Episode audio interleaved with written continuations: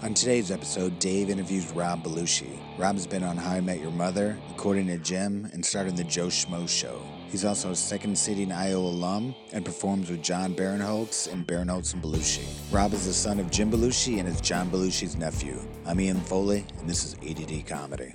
You have a degree in filmmaking, right? I do, yeah. I have a film a degree in film studies uh-huh. from Wesleyan, yeah. Why are you smiling when you say that? Because, um, I don't know, like, thinking back, maybe I should have studied finance or something. What the fuck difference does it make, really? You know what I mean? Yeah. I mean, where's finance going to go to you? Nothing, but, you know, what is...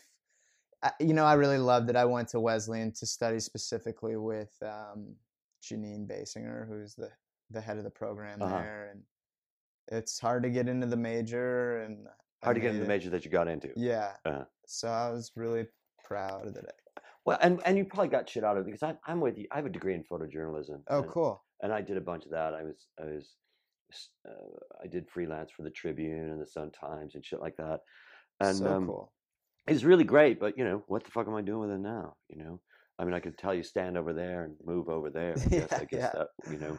I know. Like, I feel like I, I'm really well equipped of telling my friends who are actually making movies what I would do better. But uh, right, and I also can really speak with some erudition at parties go. about Alfred Hitchcock. That's about it. You know the MacGuffin well. I do, yeah. I know the whole the whole story of the MacGuffin. I do too. What is the whole story of the MacGuffin? Because I teach it. I teach it in improv because this is what I do. I teach it in improv, saying that the beginning of the scene is just the MacGuffin. Yeah. And then you let that thing go. I love that. You know? Yeah, I do. I love that. And uh, what's the scene really about, kind of a thing. And get to the, what the scene's really about, yeah. but let yourself let that MacGuffin go. Right. You know, and I, I think, think any good filmmaker is, if you're going to tell a story, you got to start somewhere. Yeah. But, and it's not about what the thing is that it's about at the beginning of what you think it's about. Right. Yeah.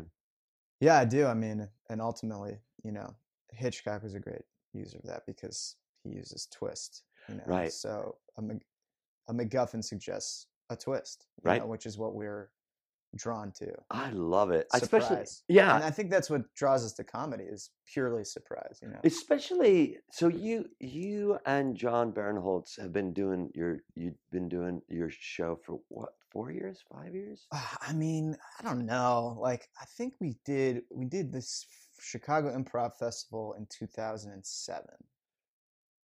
So that's seven years ago. Yeah, and then uh, that was at the Playground Theater, and I think we did a run at I O after that or before that. Mm-hmm.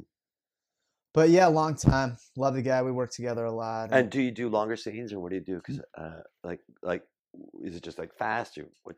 What do you do? Uh, you know, we try to mix it up. It's right. generally um, just montage-y? Yeah, yeah. We do like an opening where we kind of get a suggestion, talk about it, and then use that as an opening, and then uh-huh. kind of do whatever is right. Sometimes we'll do really long scenes, and sometimes we'll, we'll try to break it up and the like. I love doing this work so much. Yeah, I just love it. I love it. I love I love the fact that you can do whatever you want to do, and you can be. At first, I remember when I was when I was first improvising, uh, I was I would look at things like I would look at my brother, who's a great piano player and a great artist. He's a really really great artist, and he if he went to a party and there's a piano, fucking beat would be all over him, yeah. you know, and he could draw pictures, and it's a, and I was thinking, well, I don't have anything like that, yeah. you know, as an improviser. Yeah, I know. But as an improviser, also, you're not stuck with the idea of I need a set and I need a costume and I need a script and shit like that. And when you realize how good storytelling, how fun it is to dump it and just jump on it, and especially when you find somebody that you love to play with. Totally. Totally, you know, I mean, the most compelling thing for me, I mean, especially off the piano thing, is your ability to just the freedom of instinct, you know, the emotional instinct, and you can just follow that wherever, wherever it takes you. You know, that's what I've been kind of grabbing onto most recently. Is just mm-hmm. like, I don't know, just I guess it's kind of like Meisner-y a little bit, but you know, like just. However you're feeling, go with it and commit to it. And it really, it, like people, people. John's say, really good at like structuring it. He's like, he's got a great structural. I mean, he's a wonderful actor and all that, but it allows me to really just kind of go wherever I want. I mean, I, you know, do some stuff too, but he's he's got a great mind for placement. It's it's pretty it's pretty amazing. Mm-hmm. Yeah. So. Uh, and how, where did you guys start? We started. Uh, we met as um, hosts at Second City on the night staff. Uh-huh. I trained him actually. I think I was super blazed out and oh my god! What like, a, what here's a... where we steal the pizzas from. Don't be late, Mike Conway will fire you. And then we did. Um, I was already in conservatory and I O at the time, mm-hmm. and he was like a, a couple. Like it's level or something behind, but we did the Annoyance together, right? And that was super fun. Super fun. And then we did uh, Sketchfest in two thousand five with a couple other guys from our Annoyance crew, and mm-hmm. it, it was fun, but a short-lived group, right? But well, you can't have a. I, I feel like you shouldn't have a long a, a group with it unless you're really really sure that you guys are going to be together. Don't have an open run of a show, yeah, uh, because there's going to be some douchebag that you want to get rid of. I hate to look at it in that way. No, I love it. I, you know, I love the idea it. I mean, that's of... totally what happened. I mean, I think the douchebag was me, but the guy we wanted to get rid of was there too. The scapegoat yeah. guy. Yeah. It's like, get rid of him. Oh, the boy. Douchebag is always me. You know, right. Yeah, but uh, uh, but yeah. You know what's so funny is, like, speaking of beginnings, you were uh, the first sketch show I ever saw. Your show. I think I'm not sure if it was We Made a Mesopotamia or. I forget. That was an E T C show. You were on the E T C when I saw mm-hmm, it. Mm-hmm, mm-hmm. And uh, I think I was thirteen or thirteen-ish, fourteen. And I lived in Old Town. And the only way I could get out late was to go to Second City. And I, I had this buddy, Jake Berlin, and we would go to Steppenwolf and we'd go to Second City. And you were, I think Rubano was in it and Carell. Might have been Northwest because I don't remember working with John and E T C. No? Okay. Because you didn't, you didn't make, uh, or maybe it was. Maybe I did come in there for a second, because I think John was on main stage by the time I slipped into E T C. Maybe he, maybe I'm confusing it. But, yeah. But I remember the bit so well, and so you could probably tell me. You you were a doctor, and there was video. It was like a video gag where you go back and you're like, I'm your doctor. I've been up for ninety-six hours. Do you remember that bit? Very much so. Okay, Very yeah. much so. Yeah, that bit would really go well now with all the insurance shit that was going on. It was hilarious. I, my name is Doctor I've been up for ninety-six hours. I, I, and it was, and oh my God. Right in your it was face. right in my face. I thought it was so cool. It man. was really great. And that was the first time that people were doing video stuff. You know, yeah. We did video in E T C. And that that was a Man, that so you talk about going to Second City and talk about going to Steppenwolf, and what a city to grow up in. Because yeah. I'm from Chicago, and I'm from the North Side, and a city to grow up in. When when you go to when you go to those plays, and you go what what, and you expect that in every other city, but Steppenwolf rocked me. Yeah, always. Oh my God, I saw um, Death and the Maiden back then, and I also saw. Um, Clockwork Orange. Oh, I love Clockwork Orange. K. Todd Freeman. That Clockwork Orange was like majestic. Oh. Didn't they? It rained on stage, right? I, I it, yeah, rained on my face. I mean, I was like, couldn't believe it. It was really inspiring. Wasn't it like three stories? Three it was huge. Sto- yeah, it was like huge. A big wall, right? Yeah. yeah, really open and right, right, right. I think that was the first show I saw in that new new space. Yeah, but you've worked with them. I did. Uh, I did a show with them. I did um, of Mice and Men. Yeah, right. Which Who was, was telling great. me about it? Jeff Perry, I think, was telling me about it. Oh, really? Yeah, because Jeff's a friend of mine. Ah, oh, love that guy. Isn't he a great guy? Yeah. Hey, buddy. Hey, hey, man. Hey, buddy. We did the school at Steppenwolf. Um, I say we. I mean, me and my, you know, baggage, I guess. But uh, you hear the voices in your head. I did it. And John actually did it later, and I think it's probably like a uh, rite of passage of that. ten-week summer thing where everyone does their Jeff Perry impersonation. I, you think it's like intrinsic to your year, you know, and then you're like, we'll be out here and there'll be a bunch of kids from different years all doing the Jeff Perry thing. Well, there's one thing that he does. Well, he, he'll, he'll look at you, uh, uh, he'll look at you and go, hey. Find it. Right. and they'll look up in the air and you go, what, what Jeff, where are you? Yeah. What happened? I know. Where'd you go? I want to go there though, you know? Right. I bet where it is is a great place. But he's, and there's a calmness that he has that is just so infectious. Mm-hmm. And when you're around somebody like that, it's, it's so, I think it's so much, it's so much better to be around that calmness than there is to be around everybody who's anxious. I know that that's a weird thing, but I guess a lot of people feed on that stuff. I don't. I don't mm. feed on that craziness, you know? Yeah, I mean, uh, I obviously, I,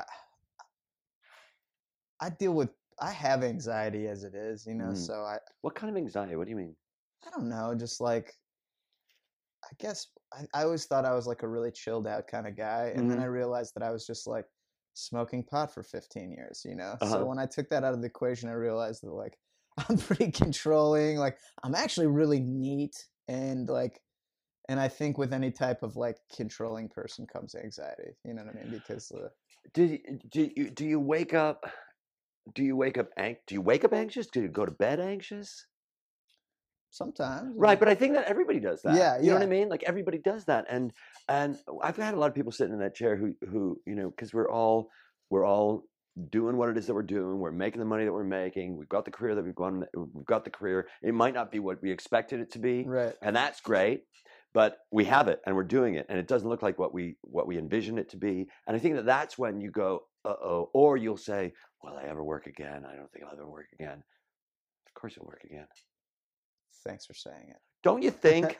Yeah, you, you know, well, there's like two sides. Like there's the fear-based side of you, and then like the side of you that stays grounded and has some kind of like uh, faith-based. And I don't mean faith in like God. I just mean like faith that things will work out, you know, kind of like life is worth living. But for me, those two sides are at war, you know, and like I think, you know, if fear is the anticipation of pain, you know, that wait, wait, wait, wait a minute. Fear is the anticipation of pain. I like that. Yeah, yeah. I mean, yeah. in like an animal yeah. sense, like you become afraid when you are awaiting pain. You right. know? So, I mean, then like I've been getting, but it's the expectation. It's so. So somebody once said, worrying is rehearsing for something you hope doesn't happen. Totally, totally. And fear is the same sort of thing. I agree. Yeah. That's interesting. Yeah. Well, worry worry is fear. I mean, worry is fear. Yeah. Well, there are only two emotions, right? There's love and fear. Right. And worry is fear. Well, well and anger and greed. Well, but those are those are under the subcategory of fear. Yeah, that's true. You know, anger is fear and greed is fear anger and all that other fear. Stuff. Right. You know, uh, but you said the word war. They're at war with each other, which I think is really an interesting thing because I don't see you embattled. You know, that's just, so cool. But don't. But you know. It's so funny. Like I think about that a lot. I, I, I was talking to a buddy of mine from college, and then I was at uh, an A A meeting last night, and this guy came up to me and was like, "Hey, man, you got it together. Like, my lady dropped me off, and you know, introduced her, and I don't know." He's like, "Yeah, you're you, you're funny, and like you're never complaining, and all this stuff." And I'm like, "Well, man, you see me at my best. I'm always happy to be here, you know." But I guess like what your perception of, I, I know for me, the perception of myself is always a lot different than I think what other people are perceiving. And it definitely was when I was like using drugs and alcohol all the right. time. I thought I was the greatest, most hilarious, charming, sexy, you know, thing. And I really, I, I don't think that was what I was. Did you find that? Did you find that when you were using, uh, and I say that using, I, you know, because that's the phrase that. Yeah, yeah, you no. know, that's when you were, did you find that when you were using, you were still able to work and to get work and to, you know what I mean? I don't know how people like do it.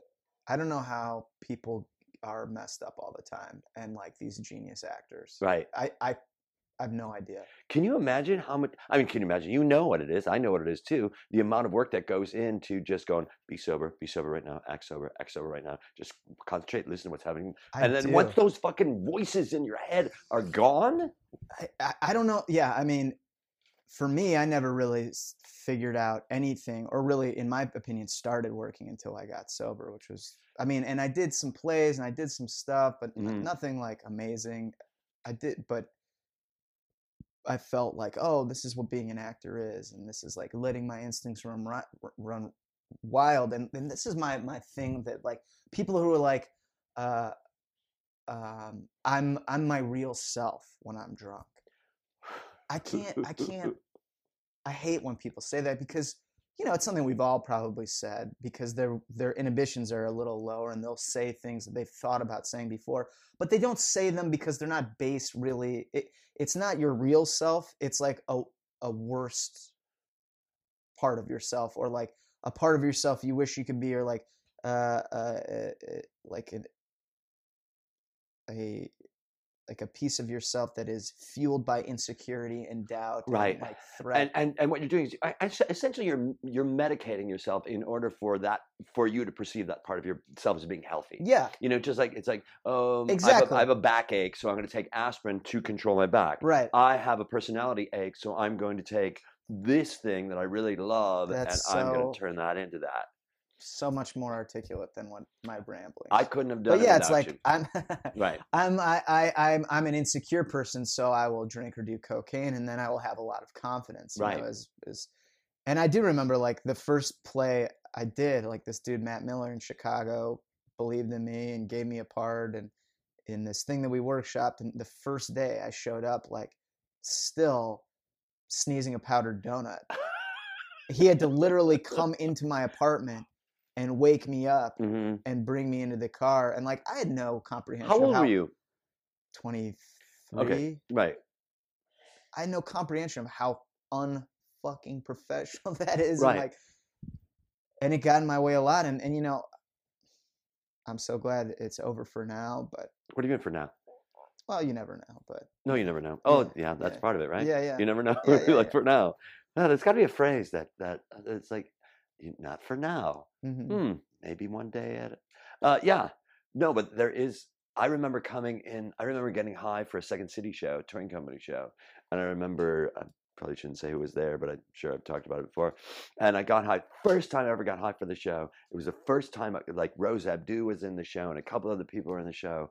And I was like, I could do this. First line out, it was at the Conrad Hilton. There were no at the Palmer House. There was like I don't know, four hundred people in the audience, and I smoked. I took a hit of pot with a bunch of a couple other actors, and I went up, dude. I had no idea what my lines were, and everybody was staring at me. It's and a it's nightmare. One of those... It's a nightmare. Run away! Yeah, totally run, run. Yeah, run away. Yeah. And and everybody's staring at you. You go, I what. I and I thought I'm never gonna I'm never God is my witness. I will never get high before a show again. That's not to say God is my witness. I'll never drink before a show because yeah. I do that. Totally.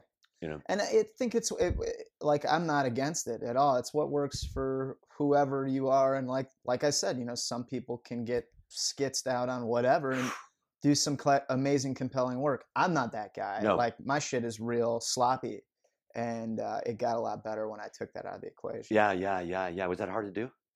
Yeah, yeah. I mean, it was hard. Uh, because you did and you getting really... to a place where you realize that you need to do that right. is like no fun either. So. Yeah, and it's also, uh, and I think that there are there are those thresholds in our lives where we go, I'm at this door, man. I could either stay here, but but at the end of the day, you really don't have a choice. You're moving forward in that direction, in the direction of sobriety, or in the direction of bottoming out, or in the direction of whatever, yeah. because that's what we instinctively, that's what we instinctively, instinctively do, mm-hmm. moving forward through that. Yeah. You continue to develop one way or the other. Right. And even in stasis, you know, it's a type of development. Stasis, I, w- I love that. Stasis is a type of development. And I think that anybody who's done, like, did you do any viewpoints work? Uh, yeah, at the yeah. school with like Alexandra Billings and yeah. Kim Rubenstein. Couldn't Kim? Yeah, those are dear friends Stein. Of mine. She says Stein. It. Yeah, yeah, yeah. Like it's her name. I'll tell you what your name is. Yeah, Kim. Exactly. Um, Carol. She. They were great. They were great to me. Oh, they are great. Yeah. Uh, but the thing is that what you learn in that is when you're in duration of shape, you're do. If you're sitting there, you're doing something. Yeah. It may look like stasis, mm-hmm. but it's not. Right. And and there's a calmness. That comes with, because once you define whatever it is that you're doing, there's a calmness that comes with that. And when the, you have that calmness, you're able to let the world come at you, and you get to decide, I'm going to let that aggravate me. I'm going to love that. I'm going to ignore that. I'm going to do all this thing because it's coming at you. Does that make sense? Oh, total sense. And I, I mean, what, what I'm thinking of is like, sometimes that's a really constructive place to be. If you, or for me, example, are somebody who like can be confrontational or can like be kind of a strikeout, you know, strikeout meaning I'm strike gonna... outward. Yes. Yeah. Kind of a person. Uh-huh. Sometimes like closing your mouth and sitting there is like the most spiritual thing you can do. It really is. Yeah. And what's interesting is when you're approached with those sort of things, when those sort of things come at you that challenges you in that way, uh-huh. that's, that's for me, I look at that and I go, okay, first off, you got to be aware that it's happening. Yeah. Because you would strike out without, and that's mindless. You're mindlessly striking out, uh, as opposed to mindfully saying, I'm in this situation. This is an opportunity for me to practice that calmness. I'm going to just sit here. And, you know, that comes into like, exactly like a faith, like a, a positive place, as opposed to like an anticipation of pain place. Like if you're sitting there is different than huddling, like in the corner, waiting, like being aware that you'll get through it and it'll be fine. Is, right. It's a real paradigm shift for me, you know? And to know that there are going, to know that there are going, to know that there are going to be, like every day there's an opportunity for you to get angry. Yeah. Every day there's an opportunity for you to be joyful. Every day there's an opportunity to be fearful. Every day that is going to happen. And you get to choose what it is that you're going to do with that. Yeah. Um, I, I realized this a few years ago, the idea that Uh, these anything can be a parking space. You just got to stop your car. Uh-huh. Anything can be a toilet. You just poop or pee or vomit or whatever the fuck you're make gonna duty. do. Make duty. You're yeah. gonna make duty. Yeah. Duty. uh, my friend Richard Ley once says that duty is the greatest word, and I agree with it. And we we spent I hours. Love that guy. Ah, fuck. We spent you know Rich. We spent, I don't. I just. I but he, we, we spent yeah. hours. I, I had a job where I was delivering duty. Uh, like so, I'd pick it up at a hospital and have to deliver it to a lab. Yes. That was my job yes. before I got in the touring company. And he went with me on a lot of trips. Duty. I would just we would just go. Uh, we would say like uh, it would say. It was like um, True Value Hardware. It's a True Value Duty, yeah, and it's like yeah. here we are, like late late twenties, like duty. Dude. So anything can be a toilet, anything can be a parking space, anything can be a problem. Mm-hmm. You know, I'm too handsome, I'm too lovely, I'm too vulnerable, I'm too that. And when you look at those sort of things, it's like you jump on the ship that you want to jump onto, yeah. And if you don't want to, then don't go, don't don't, and pull back from there. Did you? I, like I'm, I, I know I, your dad used to come to the set and do the sets with us, and I think we went out for drinks a couple times, and I think we went to a ball game a couple times. Um, and I, I, he, there's a, there's a, um, I remember him getting angry at somebody who called him John, mm-hmm. and I remember that clearly. I remember going to a ball game with him and sitting in like these box seats, and I remember there's a power that he had then. And did you did you get any of did was he was he a calm person? Was he when you when growing up? Did he model for you? You know what I mean? Model that calmness. Do you follow me? What I'm saying? Yeah, I think the answer would be no. Mm-hmm. There, there was, and so for you, I coming think calmness was not definitely definitely not there. No, uh-huh. Calm. Like I wouldn't think him. And calm. I, and that's why I'm just looking at you blankly like. Well, for me, I'm just wondering. He gave me a lot of great things. Mm-hmm. He was, you know, to the best of his ability. That's what everyone can do. Yeah. And um, I really, you know, I had many opportunities that were afforded by him that lots of people don't have. And, right. I, and I am grateful for those things. But calm was never something in my house. Or... you know, even when he was gone, which was early in my life for a long time until high school, calm was not something he brought. Tension. He brings tension everywhere.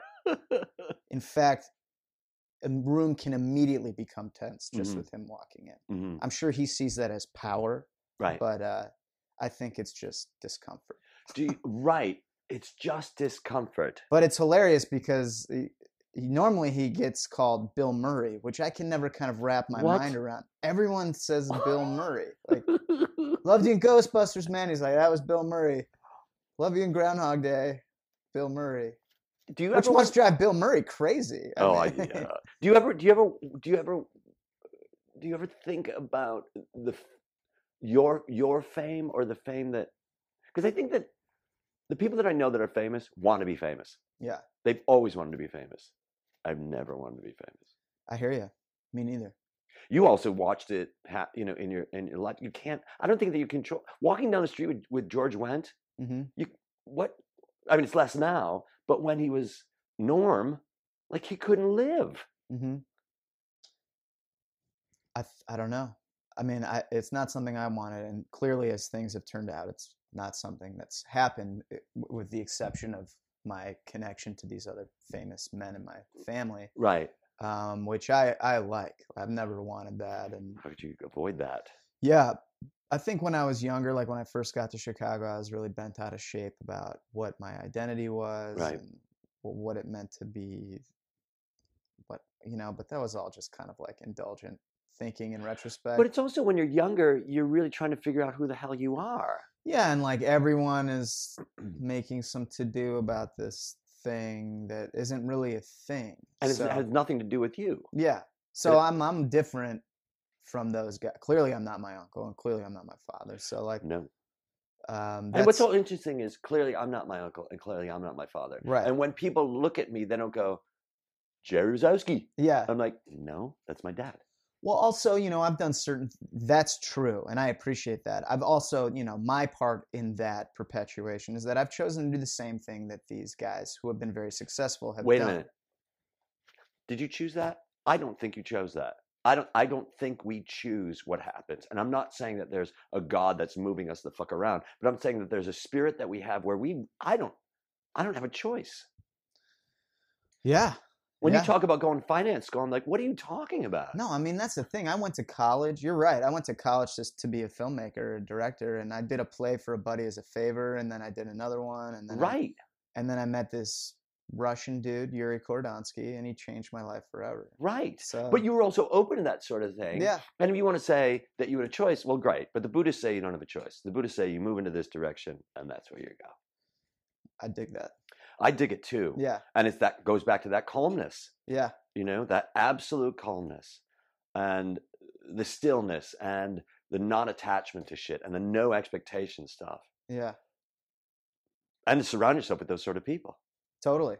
And I'm, and I've been lucky. I've been extremely lucky on so many, so many levels. Um, but I've been lucky to have some great people in my life throughout all phases of my, you know, chrysalis or whatever. Mm-hmm. And, And a lot of them are still around. And did you live in Bucktown? Yeah, I, I grew at, up. I I, I, grew, I was at your house. Yeah, my mom's house. Right? Yeah, your mom's house. Yeah, and I don't know why I was at your mom's house. I have no idea there, but I re- I remember meeting you when you must have been in the single digits. Yeah, and I don't know why. You, you lived near what used to be a church, or no? Yeah, Saint Hedwig's. Exactly. Yeah, and right. uh, the Charleston. Yes, exactly. Is on that street. Yeah. Yeah. That was a cool spot, man. It was before Bucktown looked like Old Town. You right. know, it was still kind of funky and artisty and weird. Does your mom still have a place there? No. Now she she moved to the burbs now. I couldn't do that. Yeah. Have you lived, have you lived in the burbs? No. No, but she's got a really sweet house. What city? LaGrange. LaGrange. Yeah. Yeah. She got a guy and they got a nice thing. She works out there. Boy, I just I I just get I remember Bucktown because I had, I did a movie there. I did The Untouchables there. So cool. The pilot for The Untouchables. It was so cool, Rob. It was, they, they had old clothes and the old cars, and I got shot in the Saint Valentine's Day Massacre. Oh. Uh, uh, right next to the Charleston, there's a there's a garage, an old garage, and they filmed it right there. Oh, cool. And I got shot there, and you know. That's it, been my dream to, to get killed. Isn't it you know? awesome? I got killed on like this Agents of S H I E L D episode I did, but like uh-huh. they body scanned me and like oh. it was all digital. So I didn't get to like get shot the fuck up. You oh know? my, this guy had squibs. Is that what it's called? Yeah, yeah. This guy had, he, he I had a stuntman. Yeah. A stuntman. He, so they had this guy loaded up with explosives on his back so that when he got shot, he did this awesome dance of shooting. It's like, yeah, yeah, yeah. Like his arm slow motion in the air. It was a beautiful thing to watch. Tommy gunned. God. Just Tommy gunned. That's so cool. Who doesn't want to be killed in the twenties? Everyone who died in the twenties. Yeah. No, but I hear you. I do. I definitely want to be killed in the twenties. In fact, like, I really love reading about that stuff. Did uh, there's a book called um, uh, The Rise and Fall of Prohibition, Last Call, The Rise and Fall of Prohibition, and it just drives everything home. And I just read another book called Get Al, and it's about getting Al Capone. Uh-huh. And you look back on that, I don't know what it is, but it's about that era, and it might be about growing up in Chicago, which is such a twenties city, that you that I want. I just feel like I belong there. Yeah. I belong there. I know. I love Chicago. I miss it. Are you? So I didn't see. What is this Shields show? What is that? What was that? Oh, it's it's a show on A B C. It's like a Marvel Marvel show. Uh huh. I did like two episodes. Uh huh. Yeah, it was uh, fun. And there's something about acting and improv, and the people that have training in acting, it, watching them improvise is such a such an awesome thing, as yeah. opposed to, because mm-hmm. I feel blessed in that I was trained by actors before I was trained as an improviser. I remember that. I, I use that all the time. Actually, you taught a, Tor, a Torco um, workshop, and you said we are actors who improvise, right? Not and, improvisers. And I think that for me, I feel like it's still, even more so it holds true, because I think that kind of shit's happening more and more. More people are looking at improvisation as acting, and the idea that all improv is acting. I get bored watching people who just play the same old fucking thing over and over and over again. I can't do it. I'm with you. I mean, I I uh, I teach as well. And where are you teaching? At Second City. Mm-hmm. And, here? Mm-hmm. Mm-hmm. And I taught in Chicago and Vegas, and I just always try to say, like, you know, laughs will be a byproduct of something that is invested in, and right. Stop trying to make me laugh. It's annoying. Oh, my God. I feel God. manipulated. Like, it's... don't fucking waste my time. Like, please learn how to, you know, and I think that's such a great actors who improvise. Is such a cool thing. It puts the onus on the life as opposed to the laugh, you know? So right. It's really cool. Uh, right, right, right. And the idea of don't, don't, whatever it was you said, don't force me into that. Yeah. It's sort of like you, it's, it's sort of like me asking you to fall in love with me. It can't be done. Yeah. Or me asking you to be hungry. Yeah. Or like playing heavy score over some scene. To like tell me how to feel about it. Like, right, exactly. I can't stand it. No, neither can I. Yeah. Neither can I. I love doing plays too. It's just been so long since I've done one. I know. And out here, it's really, it's really almost impossible to do one. Mm-hmm. Not that it's impossible. It's can. just there's not the excitement. There's not the culture that there is in Chicago. Like people are excited by the play. It feels important. Like there's and, and like actors in Chicago, I feel like have a real there's integrity. There's a working class aspect to like. The job that right. is has, you know, merit, like a sacred kind of thing. It's like I always feel feel like actors in Chicago are so cool because they're all kind of like um, Nelson Algren-y type of like right. cool right. problem observers of the human condition out here. It's like people who are trying to put their dicks into a check. Which is what I have totally become, a check fucker, you know? Like, but there's something really nice about making a living, and, and you know, I, I, I love that too. I love per, uh, periodically, you will land on something that isn't just a, a, a check to fuck. Yeah. You know, periodically, you will land on on, on, on, on a relationship totally. that you can have. And I think that it's those other gigs that you get for that one job that you go, oh, that. And those of us who are at Second City are kind of spoiled mm-hmm. because we were, I know for me, when I was in the resident company, I never had an audition again. Mm-hmm. And I just kept doing my own material yeah. over and over again. It's amazing. Until I was like, okay, I'm ready to go. Yeah. But it's also, you look at who you worked with over at uh, Northlight. Um, I was at Northlight, the John Mahoney show, the show. Um, oh, yeah, A Life. Yeah, mm-hmm. A Life. And how, like, look at the, how many was it, cast of five? Yeah, I mean, it was uh, one, two, three, six. It was eight, six. Mm-hmm. Six. Linda Kimbrough. Right, right. Brad Armacost. John Mahoney, I mean, is John, John Mahoney. Mahoney. He's amazing. And, and and you go, okay, so does John live out here? John lives out here and in Chicago? I don't know where he lives. He uh, lives in Oak Park. He lives in Oak Park. That's right. Yeah. He lives in Oak Park. He'd always be, like, I love him because, first of all, he was insanely nice to me. I mean, so. He's insanely nice. He's nice to everyone. Right. but he'll also tell stories that are amazing. That like, the, the, like it was, it was two couples. Oh, I guess it was eight. Yeah, it was eight of us. So there's two couples older, like John Mahoney's age, and then the same two couples as younger that's people. That's right. That's right. And that's right. He'd tell us stories, and like Mahoney's stories would always be amazing. He'd be like, I wasn't an actor, and then like I did a play and it, and won a Tony for it, and then I've been acting ever since. And I'm like, cool, man. He's like, yeah, I just never wanted to leave Chicago, so you know, Frasier flew me out there and put me up, and then they'd fly me back, and, and I'm like, dude, that's he, cool. He was a teacher, wasn't he? A school teacher? Yeah, I think he. Yeah, an editor.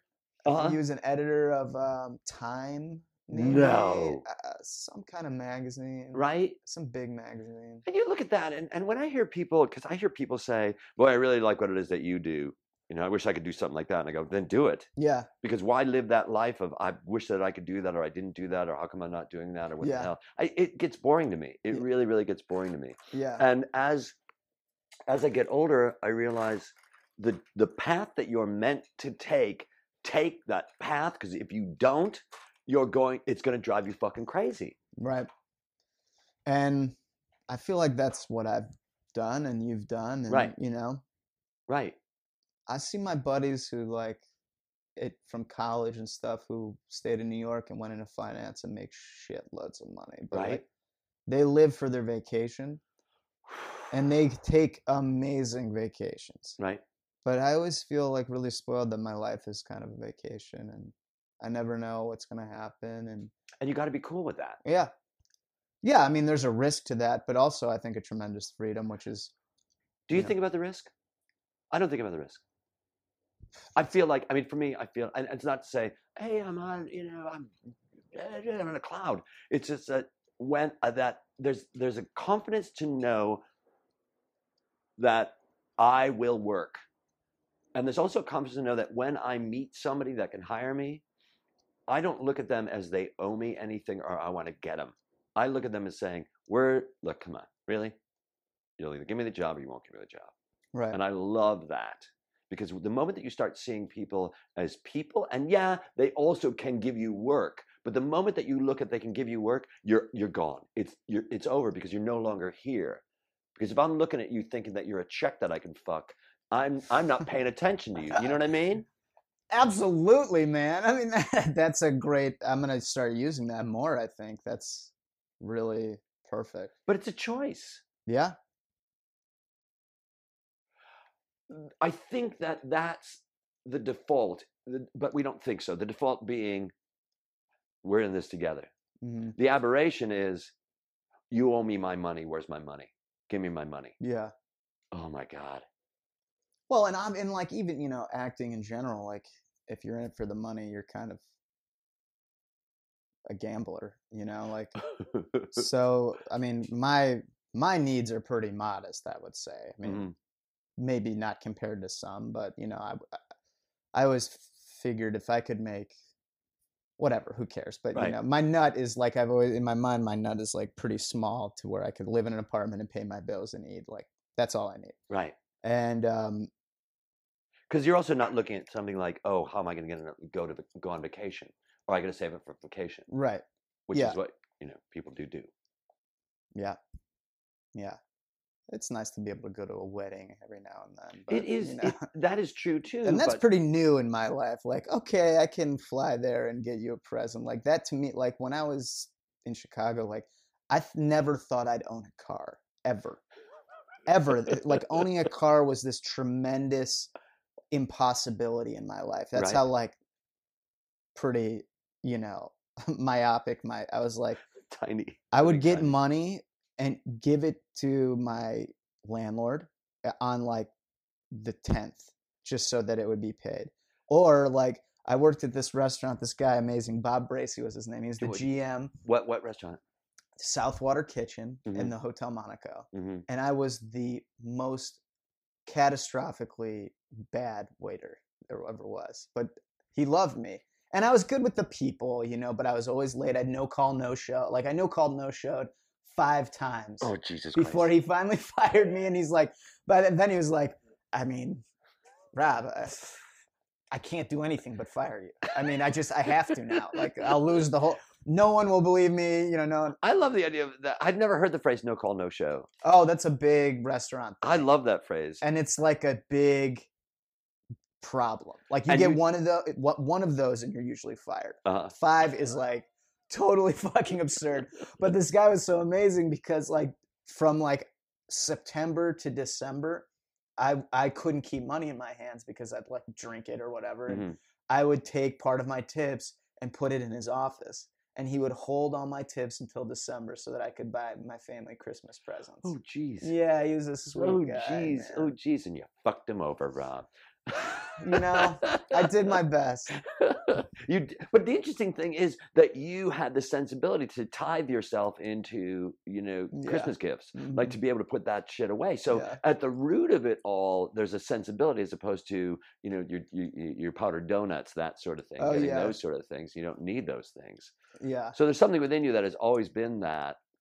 I could not live the life like I, when I was in Manhattan. I was I was in New York a couple of weeks ago, and I was watching everybody like like moving around. It's crazy.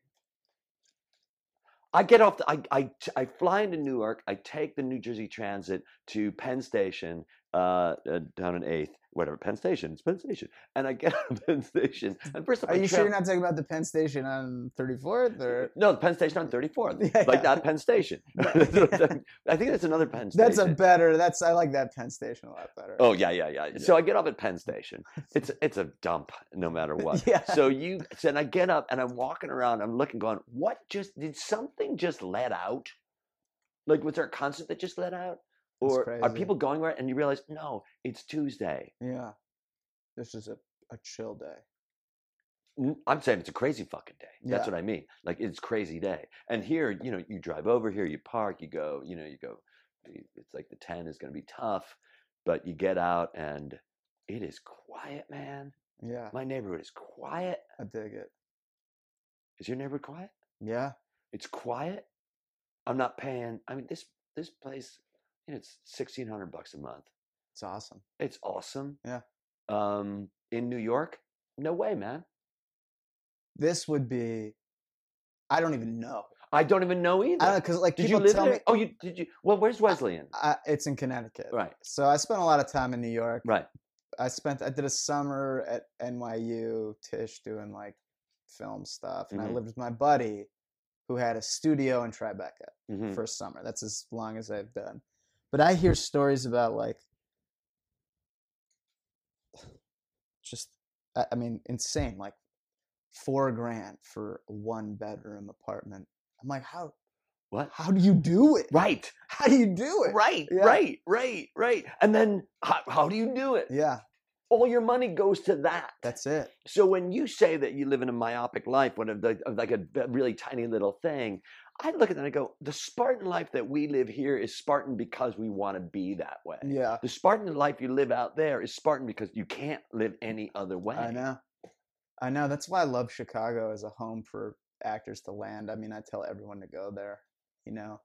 People and Chicago, it's like it's it really it's gives you a hug, you know. I mean, you can get an agent there, you can get great training there, you can actually be in a community with your icons at right. the time, you know, I mean. But you also get to meet someone like John Mahoney. Yeah. And you get to pe- meet people like Alexandra Billings and Kim Rubinstein, and you get to work with Carol, and you get to like, Carol, yeah. yeah, and you get to work with all those people, and then you get to go to see the shows, and you get the food that's cheap and it's easy to get around. And parking is yeah. a little expensive now, more than it was before, but to live in that, to live in that world, I get inspired every time I go there. Mm-hmm. Well, I'm excited. We're going. Uh, next weekend, and I just love going to see. Oh yeah, yeah, yeah, yeah, yeah. So you're gonna be performing what day? Do you know? Friday and Saturday. You got two gigs, Friday and yeah. Saturday. Where? Uh, I think what used to be the theater building is now stage right. seven seven three. Yeah, yeah. I've taught some classes there. I yeah. really, that's a great space. Is it? Um, I wonder what room you're gonna be in because there's yeah, is there's it a big a, room. I don't know. Some of the stages are wide and beautiful. It's yeah. just a it's a great space over there. Uh, and Brian Posen, I think, runs that thing.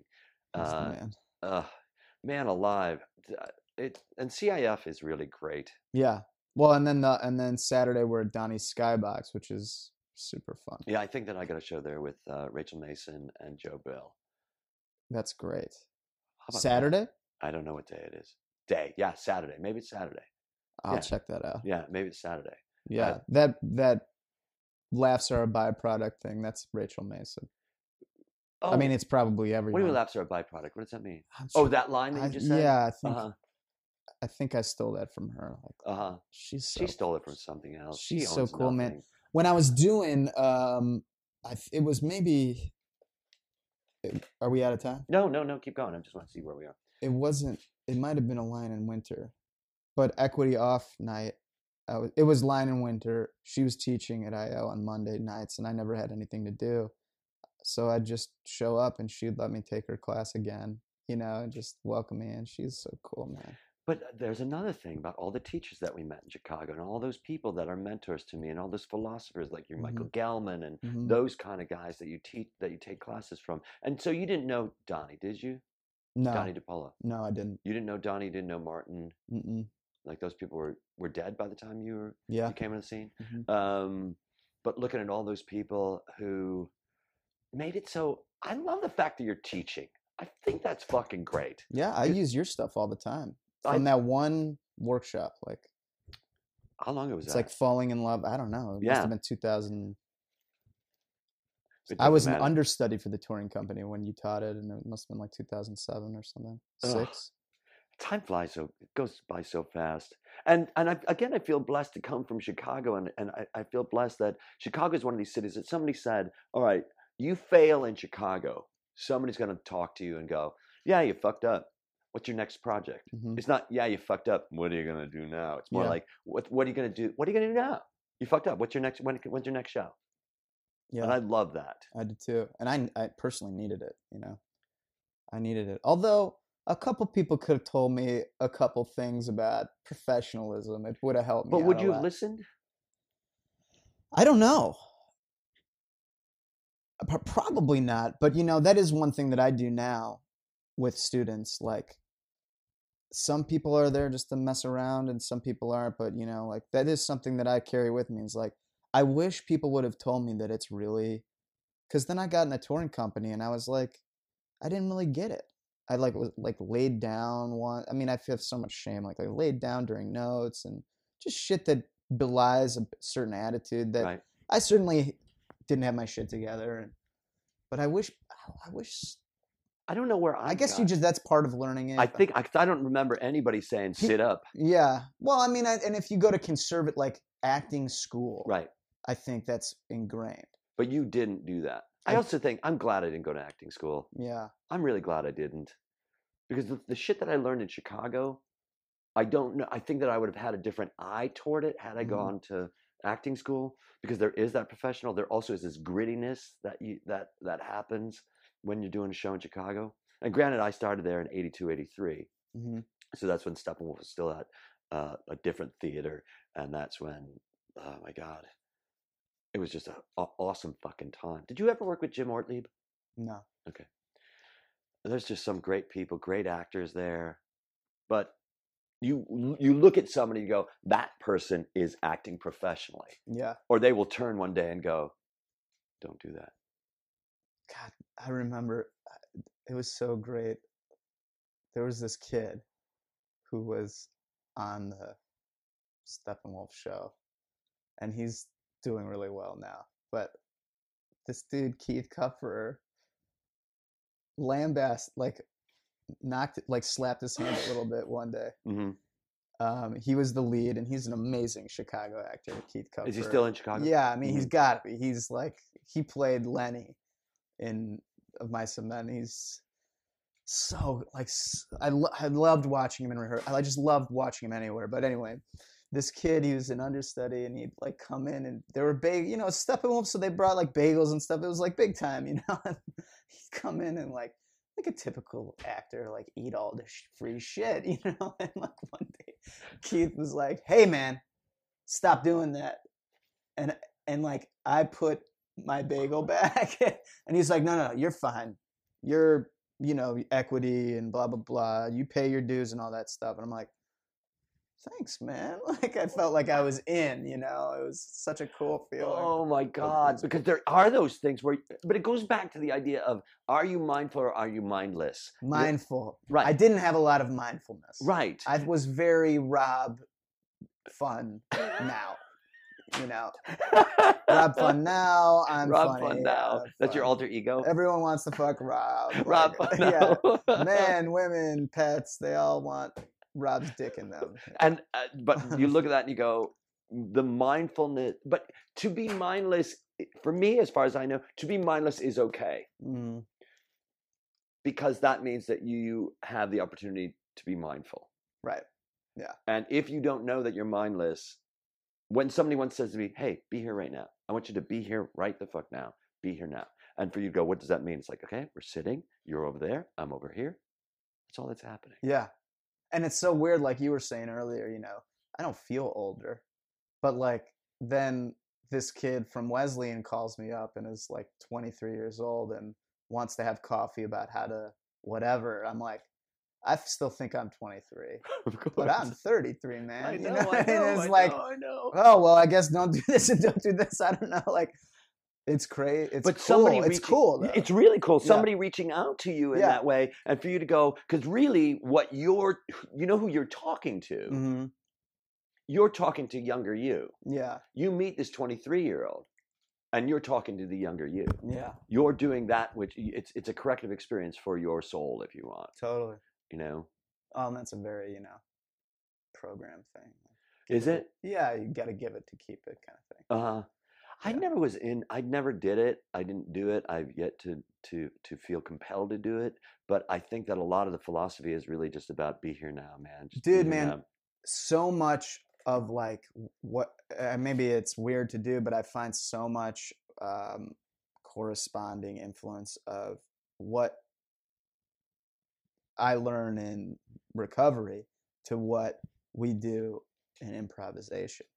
I mean, they are just worlds that go right over each other. And, and to me, they've kind of um, compounded my love of both, you know, to see how they affect one another. And in teaching it, it's like, it's all about like having faith that you will be good enough, having faith that what you're having doing faith is to enough. Know that you are good enough. Yeah, exactly. And that it, it just, it's just about really listening to people and like, you know, um, doing the work. And it, it's, I mean, obviously metaphor is what a, a way to control language, but I, I do find it inspiring to bring that stuff into the room. The moment that I realized that improvisation is essentially theatrical Buddhism, yeah, is the the moment that everything just opened, just cracked open for me. And it's not to say that I have a Buddhist practice, but it's that idea of exactly what you're saying.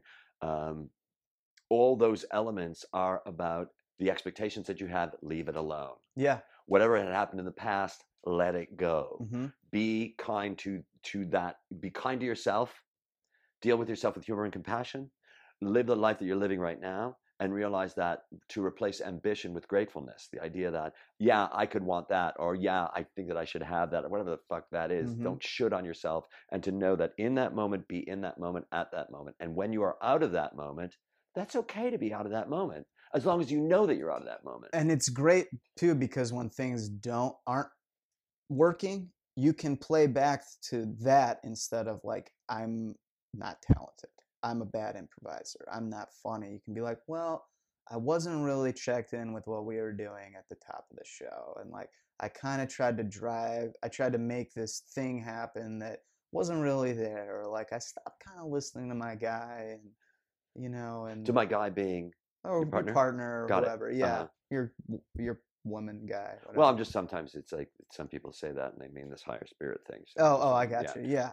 Um, Right, and to look at that and to go, okay, so the forensics of that, to say, okay, I had this experience, and I had I had this experience, this show was X, and to look back on it and say, okay, what was the reason that I'm not to- I'm not satisfied with what had just happened, and to look back and go, oh, I didn't check in. Yeah. As opposed to those other ego words that are, you're bad, you're not good, the other guy's better, you, you're never going to be good, you were good at one time, you were better when you were drinking, you know, all that shit. Yeah. You know? And that's something that I really enjoy that John and I do after every show is before we like leave the backstage, we go through every scene. And it's because improv is so fleeting, like it's so easy to be like, that was a great time, and then go out and talk to people and that stuff, and like you don't remember even what happened. So we just, it's kind of like we like to remember, we like to enjoy from afar, and we also like to go through like, oh dude, man, I I, I totally like drove you into a corner on that, man, I'm sorry, like, oh, it was great, whatever. And and kind of have the, like a debrief after the show. So I, you can... I I agree with you, like the idea that it's so fleeting that when you look back on it, you then, because once you define it, it exists. And when you look back on it, you go, I need to remember that. I'm I need to I need to define what has happened so that I can hold on to it. Yeah. And look at it in any way that I want to look at it. Um, not look at necessarily look at it like I did that poorly, but to say that happened, to live your life in a that happened way. Because when we're improvising, we're so, for me, when I'm improvising, I am with you right now. I'm just with you right now. And I'm not, I'm not, uh, I'm not banking this stuff in my memory bank. I'm not going to use it if I need a callback. Right. It's not like afterwards, afterwards, I'm, it's so important for me and for Carrie and me, or my friend Rachel Hamilton and I, to sit back and to say, what would, what do we do? Let's take a moment. Everybody's going to wait for us. They're going to be out there. And if they're, and they're not going to be out there, it's okay too. Yeah.